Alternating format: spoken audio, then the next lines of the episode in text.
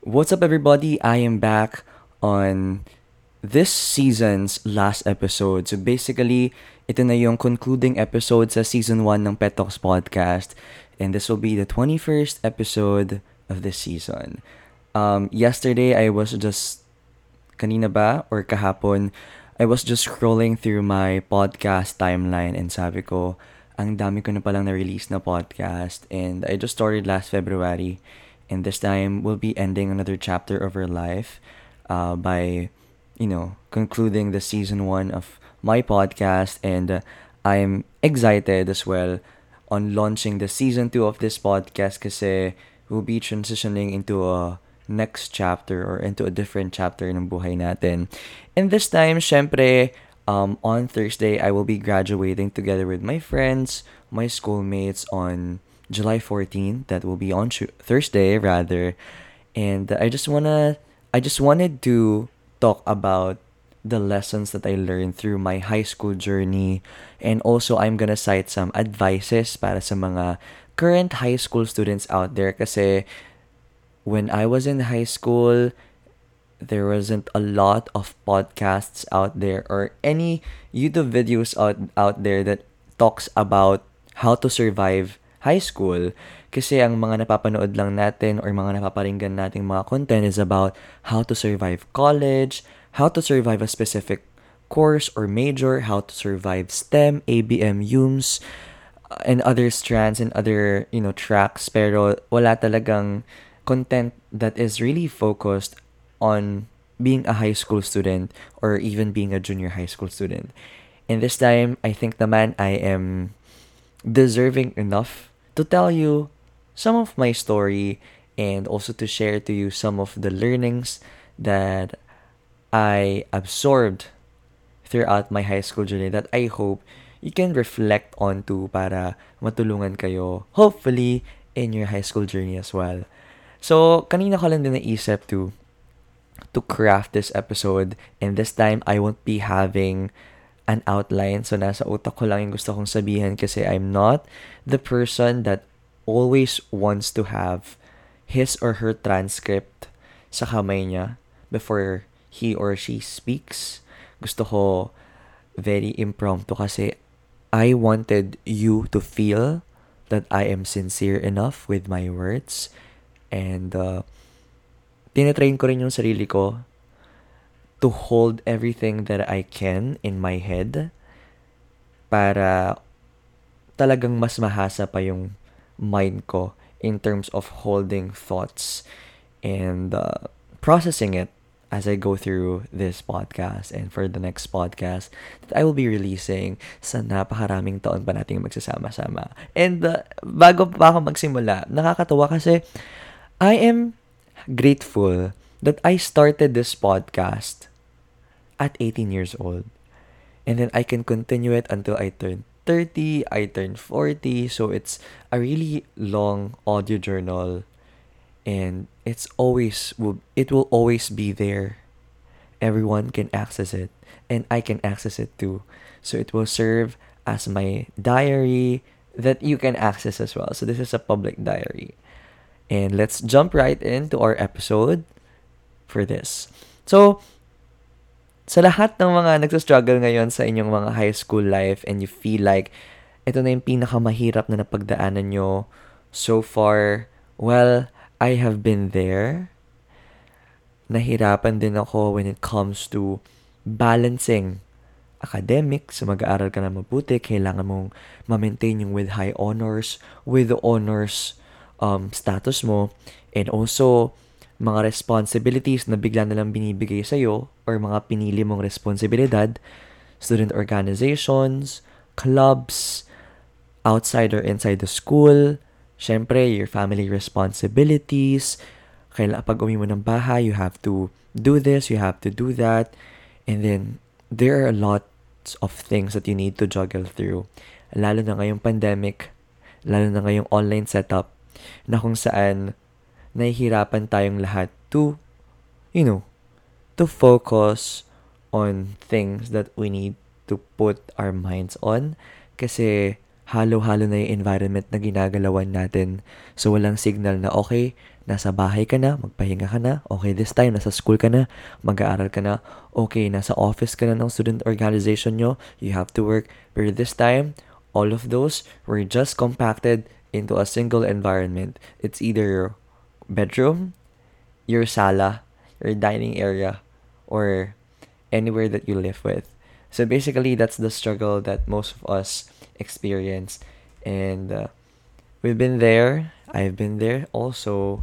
And this is an episode to all the current high school students out there. If you're an incoming grade 7, 8, 9, 10, 11, 12 student of any high schools out there, this is for you. So the format of this part is magbibigay ako ng advice sa inyong mga listeners ko. And then, I will cite some of my experiences that led me to that advice that I will be giving to you. So para mas um, light and also mas structured yung pagkakasunod-sunod ng mga ilalapag ko sa inyo. So tip number one, ang gusto kong sabihin sa inyo ay kapag may opportunity na dumating sa inyo, grab it. Kasi this or that opportunity that is knocking on your door will lead you to know yourself better, to know more people, to ex- to be exposed into different experiences that can be outside of your comfort zone and that will teach you something new and that will lead for you to grow as a person. So, mga nagtataka kayo, bakit Kuya Japet, kailangan ko ba talagang tanggapin lahat ng mga responsibilidad at opportunity na dumadaan sa akin? Like for example, inalok po kasi ako na tumakbo bilang grade 8 governor, grade 10 governor ng, ng student council ng school. Inalok po kasi ako para maging officer ng club sa school namin. Inalok po kasi ako para lumaban daw po sa ibang mga school, sa poster making, sa uh, mga speech contest at sa iba't iba pang mga opportunities na parang mapapahold baka na wait lang po ma'am, sir, hindi pa po ata ako ready or baka mali po ata kayo ng, ng nalapitan. Nakakahiya po kasi hindi po ako prepared, hindi po ako ready, natatakot po ako. Baka po si ano na lang, mas magaling po kasi sa akin yan.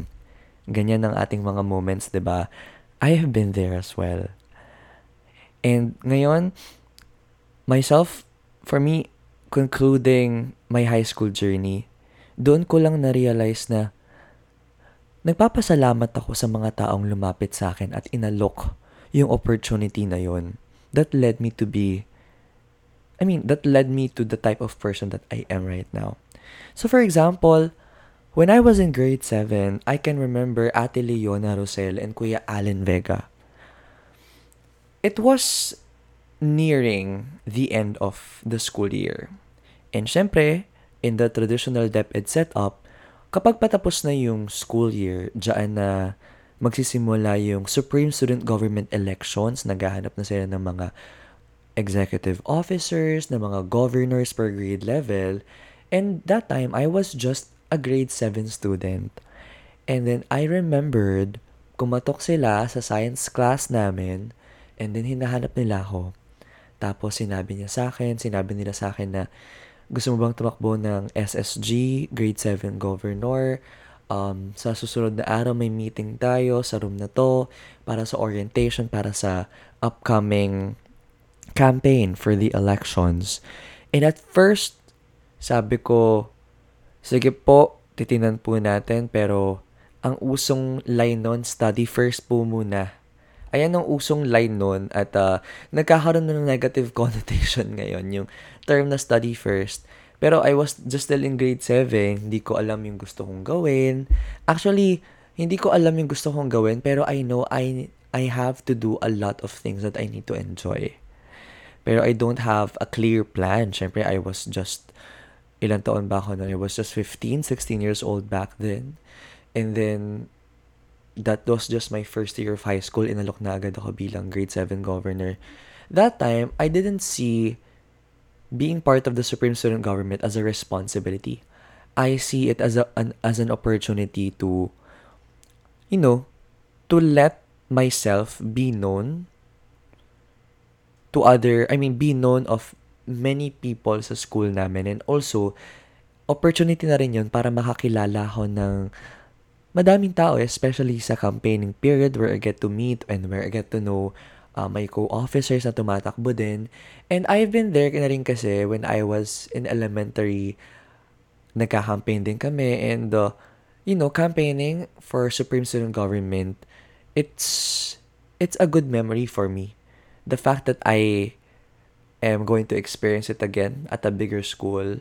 So it it's kind of sparkly when they asked me to join their team. So that was Sprite. So that time naglalaban pa yung mga brands ng soft drinks, Sprite versus Coke versus Royal. So very playful yung mga names ng mga party list. And then, bigla ko nasabi sa sarili ko na parang feeling ko ayoko munang tanggapin kasi may iba akong priorities that time. I think mas gusto ko na mamalagi sa library that time kasi gusto kong nangihiram lagi ng mga Harry Potter na libro.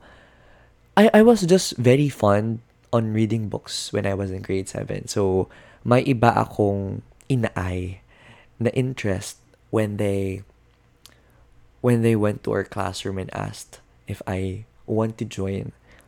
And then, yung sinasabi nilang araw, it came na magmi-meeting for orientation. It came. And plano ko na sanang umuwi nun. Yeah, plano ko na sanang umuwi nun, pero hinarang nila ako. hinarang nila ako and then I immediately went to the place where we can have a meeting. And after that was just history.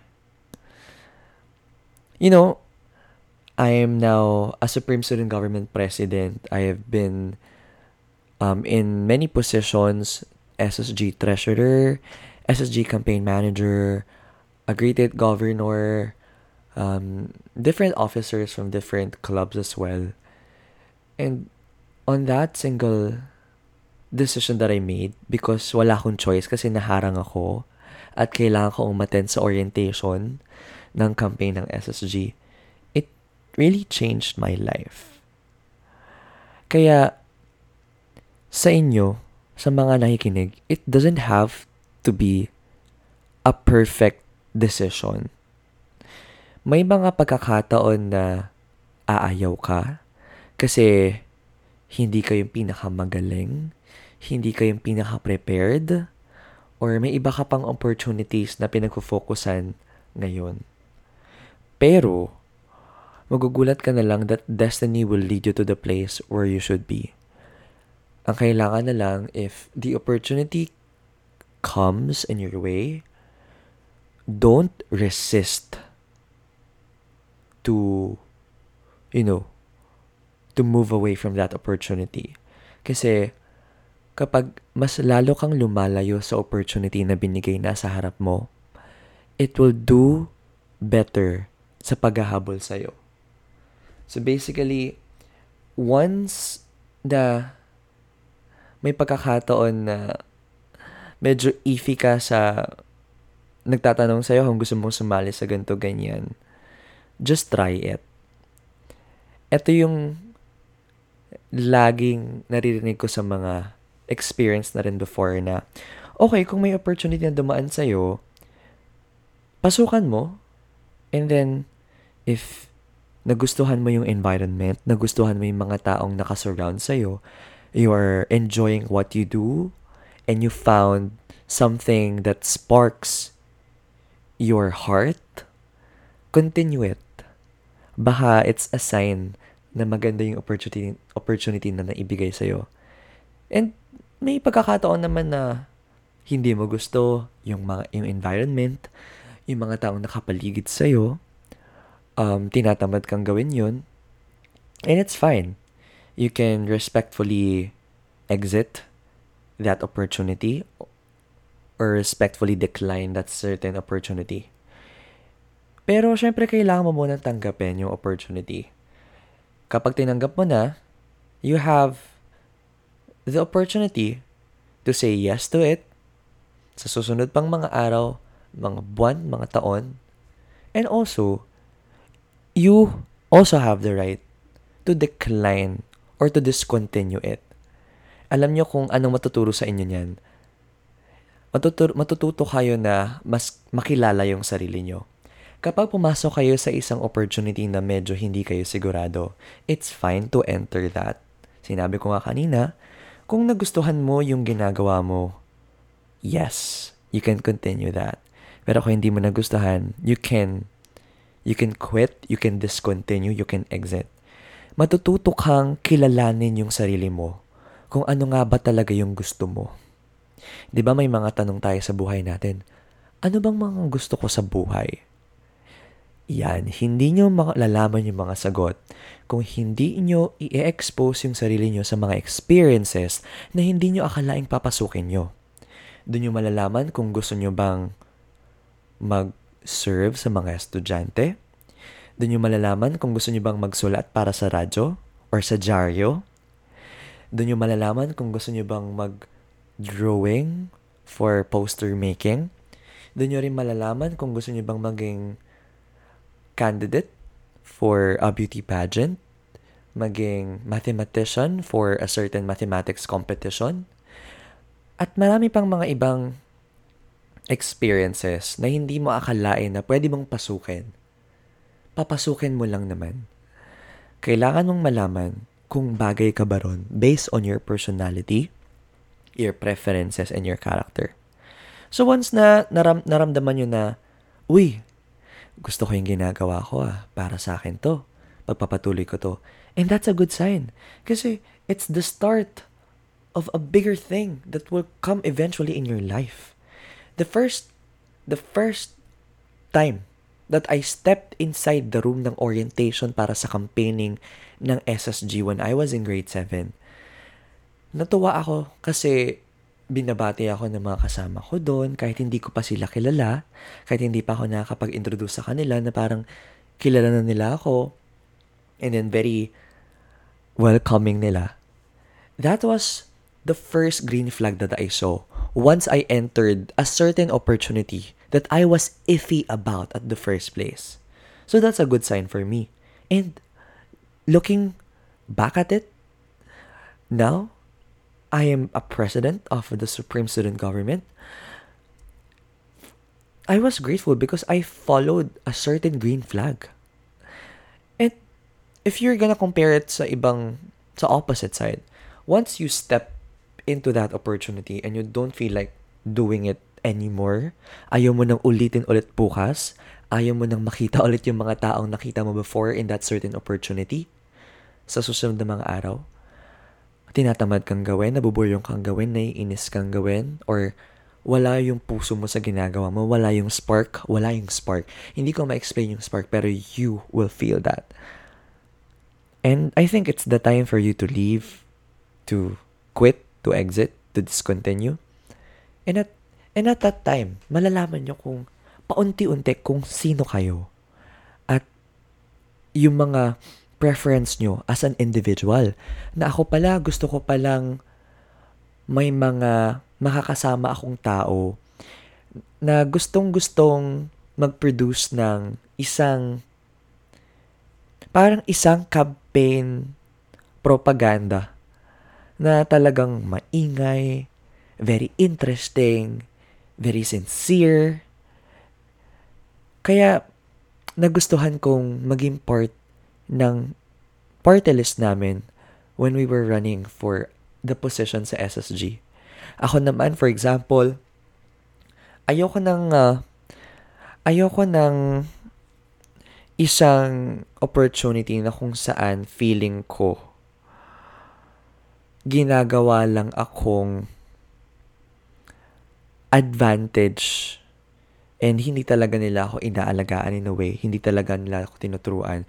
So basically, ayoko nang ine-exploit ako. That they are just taking advantage of your skills, of your mileage as a person, pero wala silang kayang ma-offer sa'yo na lesson, na experience, or walang, wala ka makuha pabalik sa kanila. So basically, basically, those are the opportunities that I decline or I quit. paunti-unti, nakikilala ko yung sarili ko na, ay, gusto ko pala na guman, gumanda yung production ng isang bagay na ipipresent namin sa maraming tao. Kasama yung mga taong magkakapares ng vibration katulad ko. Kaya nga gustong gusto kong nagde-direct ng isang play, ng isang small acting scene, ng isang cheer dance um, routine, ng, or cheer dance performance, festival dance performance. I wanted myself in that place. Kasi gustong gusto ko yung mga pagkakataon na I get to show my creativity by letting people enjoy what we're doing while in, while we're enjoying it. Ako naman, ayoko naman na nasa lugar ako na parang feeling ko, nagsasayang ako ng panahon, ng, ng lakas, para lang, alam mo yun, para lang matuwa or magkaroon ng gain yung mga taong nakapaligid sa akin or they're taking advantage of me. So, dahan-dahan mong nakikilala yung sarili mo. Ayan, ang number one advice ko sa inyo. Kapag may dumang opportunity, accept it. Experience it. And after experiencing it, you have the opportunity to continue it or to quit from it. By continuing it, that will be the first step in finding your purpose in life and what you really want to enjoy in life. And that will lead you to bigger things that you can do eventually in the future. If you quit something, then that's an opportunity for you to get to know yourself better.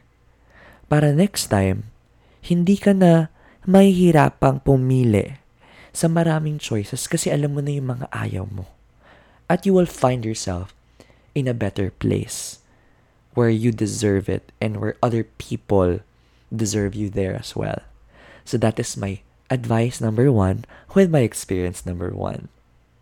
Second advice para sa mga current high school students out there is to continue observing yourself when it comes to finding your friends or choosing your friends.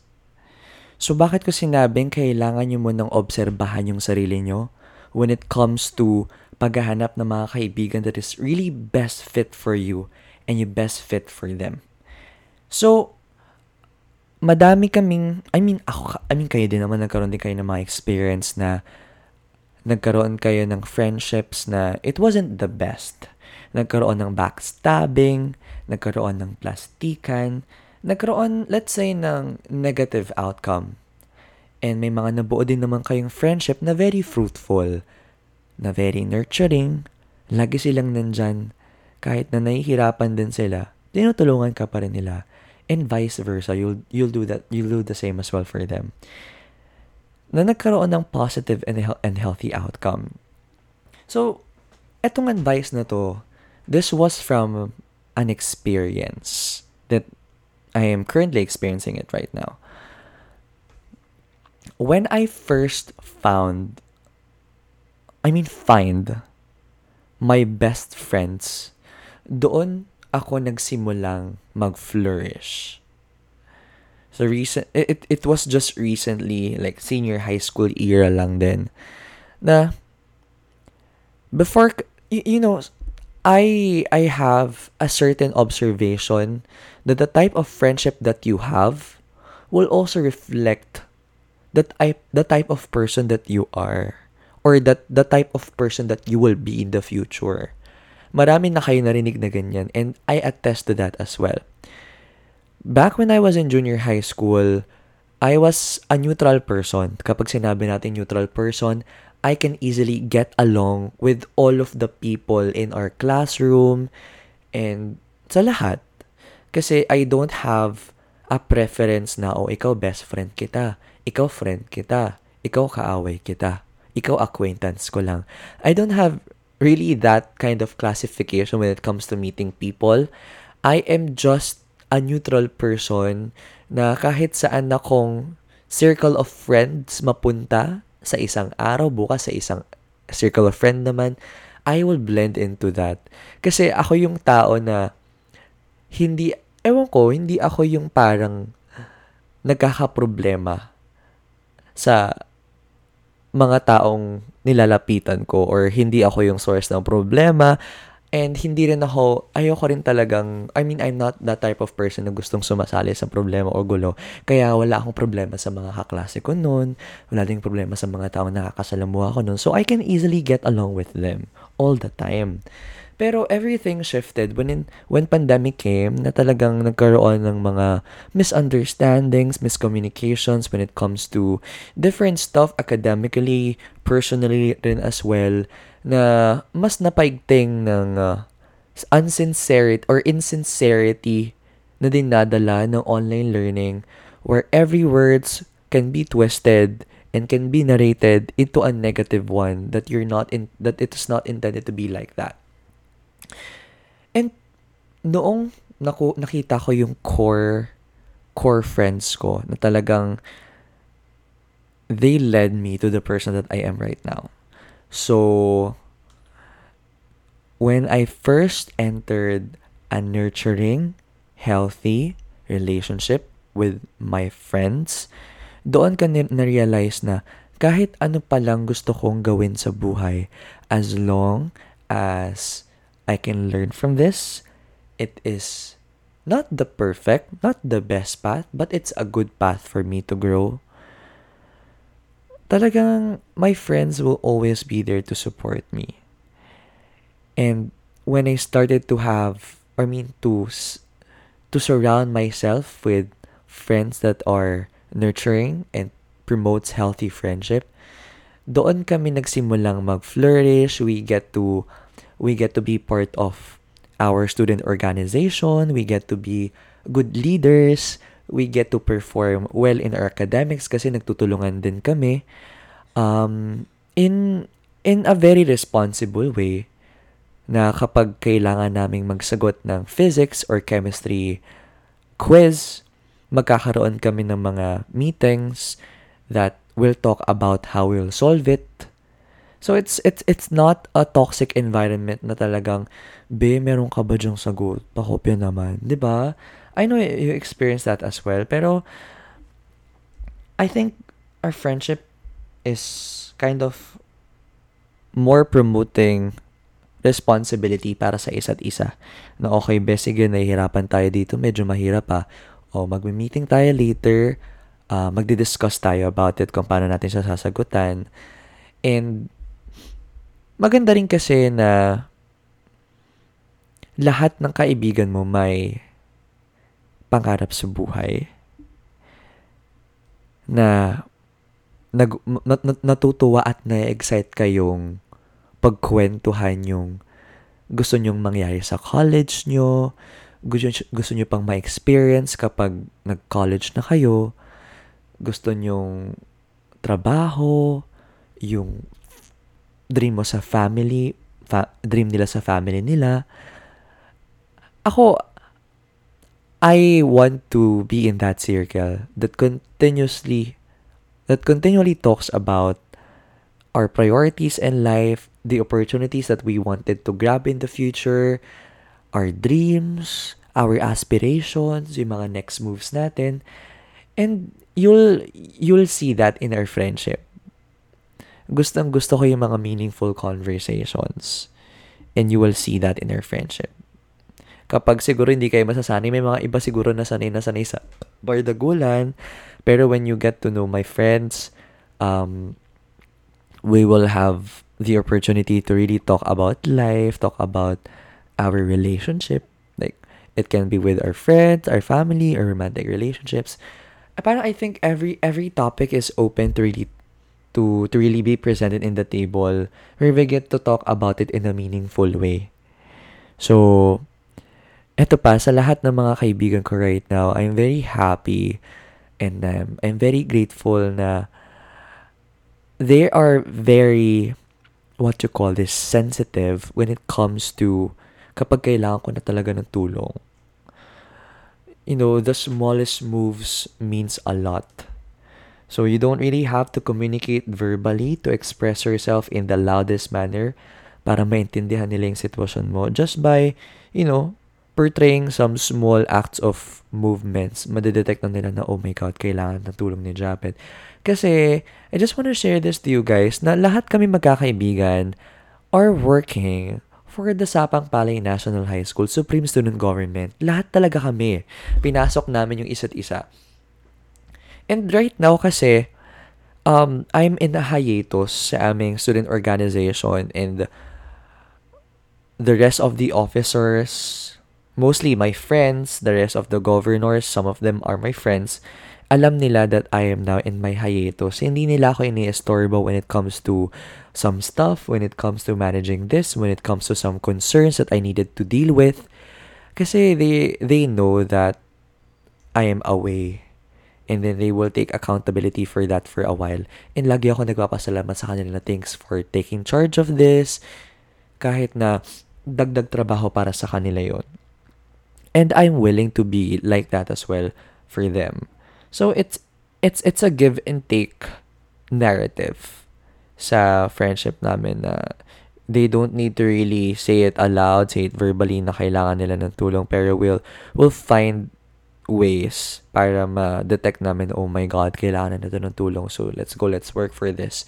And that's the most valuable thing that I found in our, in our friendship that really helped us to pursue what we want in life na tinuruan kan kami na magkaroon ng direction. Kasi syempre, sa, sa friendship circle, once na yung isa may pangarap, mahahawa na yan na nagkakwentuhan about o oh, anong plano mo sa college, magre-review na ba tayo or lahat ba applyan natin, tapos pagtapos ba nito, pag nakapasa na tayo, ano next move natin, paano tayo kikita para mas, mas, masustentuhan natin yung tuition natin or magkakaroon man tayo ng allowance, paano tayo makakakita, mag-freelance ba tayo, ano mang gagawin natin next time, may gusto ka bang i-launch na, na business.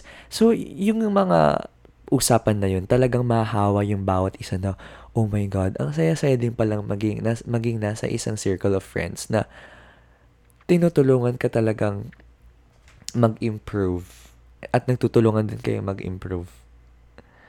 Kaya, super grateful ako. And I hope you, you get to find that circle of friends. Hindi naman kailangan marami. Basta, you, you feel that it's enough for you. And hindi na ba kailangan madalian kasi ako grade 11 ko lang din nahanap yung core core friends ko that will really catapult us to be better, to improve ourselves better.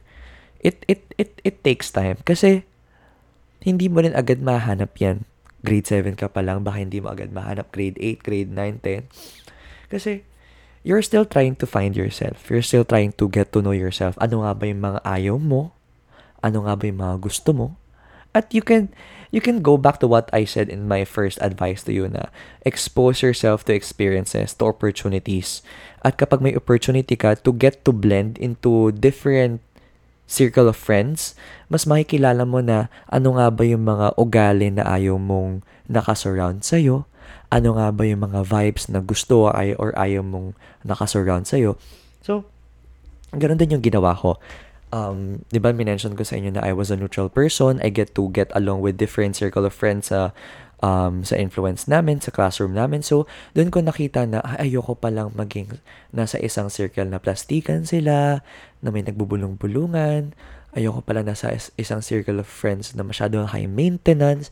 So, makikita mo yung mga preference mo doon na nagulat ako na, ay, gusto ko pala dito sa friendship na um, kalmado lang. Pero kapag um, may chance na mag-usap yung bawat isa talagang nag-uusap about meaningful things, meaningful things in their present, in their future, and then talagang you will cater each and every one in the friendship when it comes to their needs, when it comes to everything that they need, kung kaya nyo ma-provide.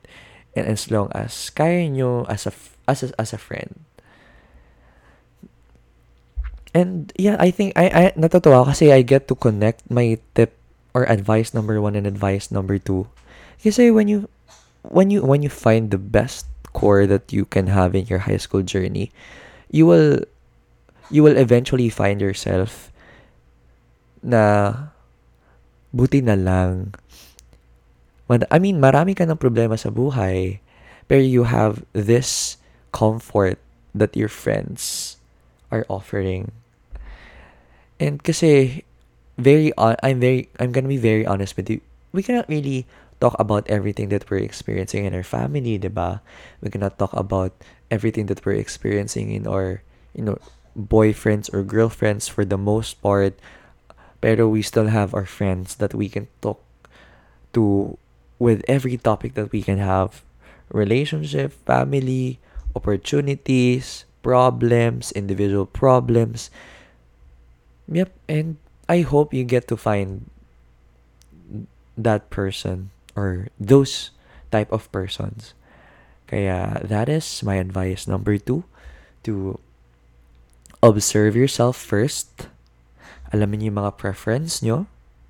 And then find or search the best circle of friends that you can have that will help you improve yourself and will also help them improve themselves better. This will be my last advice to all my listeners that are currently in high school or kung nasan man kayong lugar or face right now is to do things for enjoyment and just consider excellence as your secondary priority. Kasi naranasan ko din na talagang mag-thrive para maging top 1 sa room namin, sa class namin. I even got the opportunity to be the number one student under the basic education curriculum when I was when I was in grade 8. And super saya ko rin naman nun. Pero I have experienced some connections that were broken because I prioritized excellence rather than enjoyment. Kasi there is a difference with enjoyment and excellence. And there's a big difference with that. Ang gusto ko lang i-advise sa inyo na ang first priority natin is to enjoy what we are currently doing, experiencing right now. And then, kung kaya nyong ilaban na i-maximize lahat ng effort nyo. Ilapag nyo lahat ng kaya nyong ilapag sa table to champion for excellence, then you can do it. Pero, do not compromise relationships, connections with your classmates, and uh, with your colleagues. Lalo na kung nasa student organization kayo or nasa club kayo. Kasi, that will somehow damage how you communicate with other people inside your classroom, inside your organization or club. So, bakit ko nga ba nasabi na ang i-prioritize natin ay to enjoy and ang second ay to, to champion for excellence? Kasi siguro madami ng mga estudyante ngayon na nakikinig ngayon na, oh my God, ang taas pala ng standard sa UP for UPCAT, for Ateneo, for LaSalle, for UST, for FEU, for Bulacan State University, for CLSU. So, kailangan maganda pala yung mga grades ko. Kasi nakita ko sila Kuya Japet. Si Kuya Japet nga medyo akala namin napakatataasan ng grades niya. Ang galing-galing niya ni Kuya Japet pero hindi nakapasa ng UP. So ako, bilang isang estudyante, baka kailangan mas, mas super, super, super, super galingan ko pa. Kasi kung sila nga na matataas na grade, hindi kinaya sa UP, kami pa kaya. So, kailangan, sa susunod na pagkakataon, kailangan lalaban ko talaga lahat. Perfect, perfect, perfect. Pero, sa lahat ng mga grade 7, 8, 9, 10 ngayon, huwag niyong iisipin na galingan nyo para makakuha kayo ng matataas na grade, para makapasok sa gusto nyong university, kasi it's not worth it. Kasi mapapagod din kayo na kunyari grade 8 pa lang kayo tas gusto niyo pumasok sa UP tas gusto niyo tumaas grade niyo kasi syempre isang indicator yan dapat mataas grade mo. Pero mapapagod din kayo na ayun lang ba yung motivation mo? Kaya ka napapagod right now? Kaya nagpupuyat ka right now? Kasi it's not sustainable eh. Hindi mo siya, hindi mo madadala yung motivation mo na pataasin yung grade mo. Sa susunod na mga taon, kung makapasa ka lang sa UP, makapasa ka lang sa Ateneo, sa mga state university, kung ayun lang yung motivation mo, kasi mapapagod at mapapagod ka. buti nga kami hindi, I mean, hindi, hindi namin talagang pinot sa utak namin yun before kasi hindi naman din talaga super trendy compared sa ngayon na magpo-post kami ng mga admission results namin kasi nakapasa kami, tapos nalalaman nyo, matataas pala grades namin, mawalan kayo ng pag-asa sa kasi sabihin nyo, oh my gosh, ang baba ng grades ko this year. Kailangan super taas na next, next, next years kasi baka di ako makapasa. Huwag kayong matatakot na hindi kayo makapasa. Kasi, mas matakot pa nga kayo kung hindi talaga kayo makapag-aral. Pero there will always be opportunities out there. Kung hindi man kayo makapasa sa school na pinagdarasal nyo, pinagmamanifestan nyo, ginagawa nyo ng paraan, binagsakan nyo ng effort.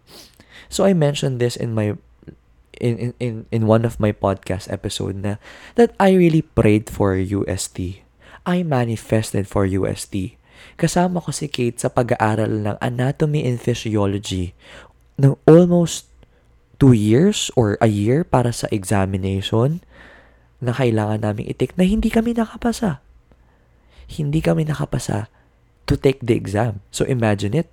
We spent a year studying the concepts na nasa exam ng UST for Accelerated Medical Program.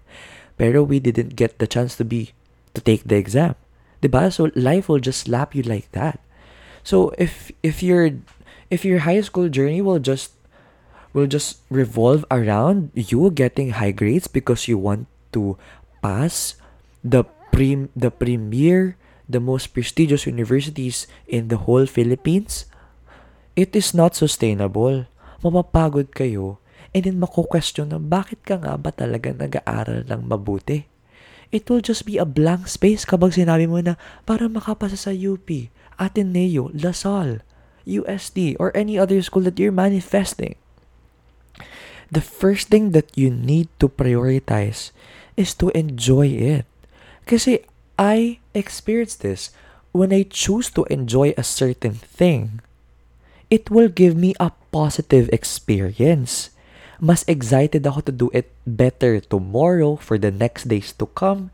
I am more ready para mas pagandahin yung output ko.